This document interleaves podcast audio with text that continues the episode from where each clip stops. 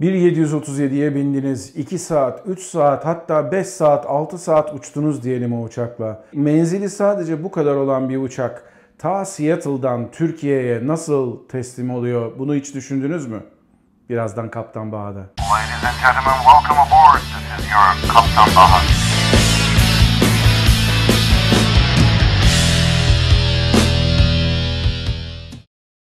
Herkese merhabalar arkadaşlar. Ben Kaptan Baha, Bahadır Acuner. Yepyeni bir Kaptan Baha videosunda güzel bir cumartesi akşamında sizlerle beraberiz.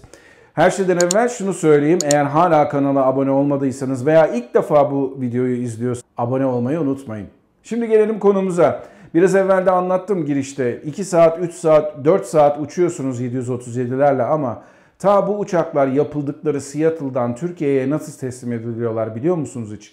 O kadar uzun yolu nerelerden geçerek geliyorlar? İşte bugün sizlere onu anlatmak istiyorum. Geçtiğimiz günlerde sosyal medyada bir görsel paylaşıldı.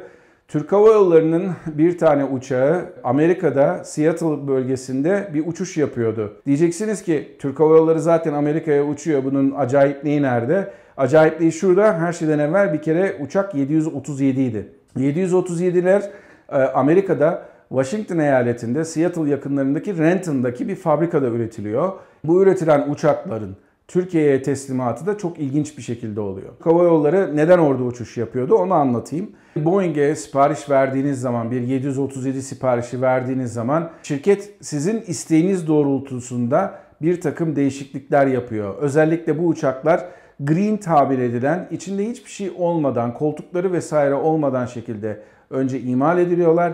Ondan sonra da müşterinin istediğine göre işte kaç tane koltuk konacak, kaç tane galley olacak bu uçaklarda, bu uçaklarda mutfak olacak mı olmayacak. Mesela Ryanair'in özelliklerinden bir tanesi de bu uçakların kendiliğinden açılan merdivenlerinin olması. Artık dünyada diğer hava yolları böyle bir siparişi vermiyorlar. Uçak siparişi verildikten sonra hava yolları istekleri doğrultusunda Boeing'le oturur ve istedikleri uçaktaki en ince ayrıntıya kadar işte tepede yolcuların yukarısında baş üstü e, fonksiyonları neler olacak? Burada hava alıkları olacak mı olmayacak mı?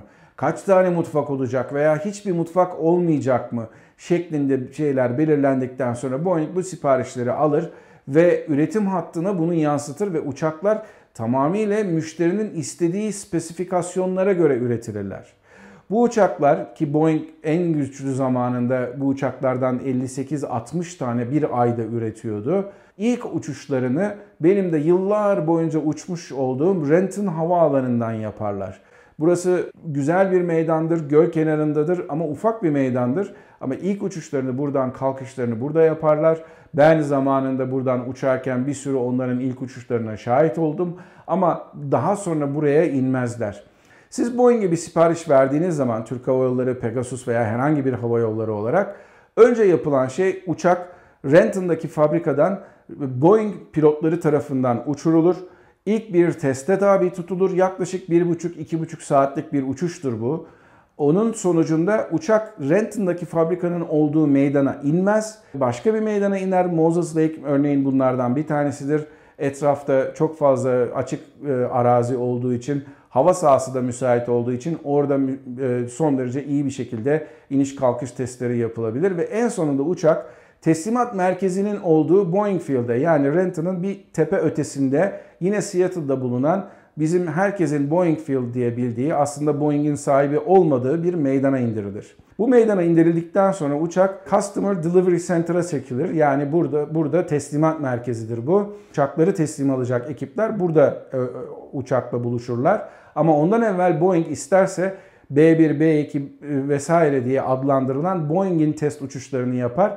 Ondan sonra müşteriye teslim eder. Arkasından müşteri teknisyenleriyle beraber gelmiştir. Teknisyenlerle beraber uçağa bakarlar. Uçağa baktıktan sonra da görürler ki evet biz bu uçağı kabul edeceğiz. O yüzden uçuş testlerine başlayacağız denir. Ve bunun sonucunda C1 uçuşu yapılır. Bu da customer uçuşu. C oradan geliyor. Müşterinin ilk uçuşu yapıldıktan sonra uçakta eksik gedik varsa bunlar giderilir.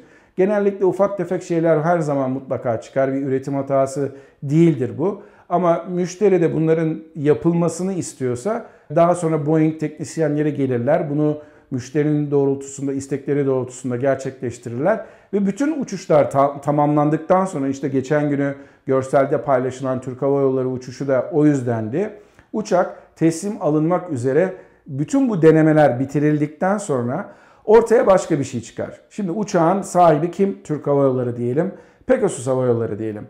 Eğer bu uçağın gerçekten sahibi Pegasus Hava Yolları ise çıkıp da Pegasus gidip de kendisi nakit para bırakmaz tabii ki oraya. Olayda mutlaka bir veya birden çok finansal firmalar vardır işin içinde olan.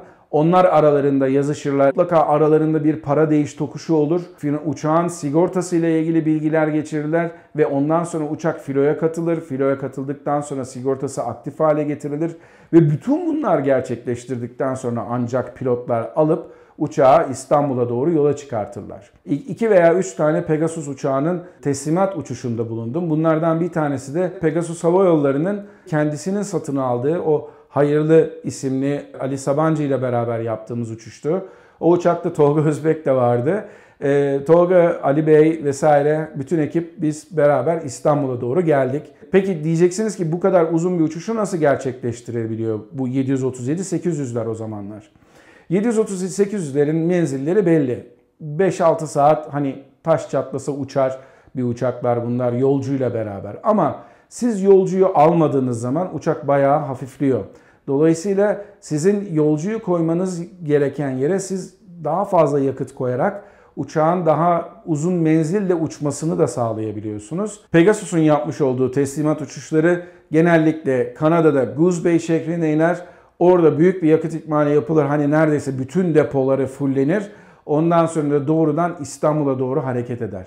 Şimdi Burada yapmanız gereken şey sizin bir takım B planlarınızı oluşturmanız hatta C planlarınızı oluşturmanız. Okyanusu geçerken bu uçaklarda gerekli ekipman var. Ancak ETOPS olayına eğer tabi değilseniz ki siz zaten Pegasus Hava Yolları, Türk Hava Yolları'da da uçaklar ETOPS e, Certified değiller. Yani denizden çok fazla uzaklaşamıyorlar. O yüzden siz çok doğru bir noktadan uçmak yerine yani iki nokta arasındaki en doğru noktayı uçmak yerine biraz daha böyle karalardan giderek yani Kanada, arkasından Grönland, daha sonra İzlanda, daha sonra İskoçya'nın kuzeyi gibi yerlerden geçerek en sonunda Türkiye'ye varırsınız. Tabi yakıtınızın yetmemesi durumunda burada alternatif olarak tabii ki başka meydanlar da var. Özellikle İskoçya'dan itibaren bütün Avrupa sizin elinizde. Eğer siz İskoçya değil de Norveç üzerinden vesaire daha kuzey bir noktadan geliyorsanız yine de sizin elinizde yedek meydanlar var. Biz Pegasus'la uçuşları yaptığımız zaman bu yolu tercih etmişlerdi. Türk Hava Yolları ise değişik şekillerde onların uçakları getirdiğini gördüm. Bazen Goose Bay'e inip arkasından Reykjavik'e inip İzlanda'da ondan sonra Türkiye'ye geldiklerini de gördüm. Bazen de doğrudan Seattle'dan Reykjavik'e hiç durmadan gittiklerini Ondan sonra orada yakıt alıp arkasından İstanbul'a geldiklerini de gördüm. Değişik şekillerde yapılması mümkün. Tabi burada uçuş ekiplerinin buna hazır olup olmamaları önemli. Daha önceden Atlantik üzeri aşırı uçuşları yapıp yapmamış olmaları önemli.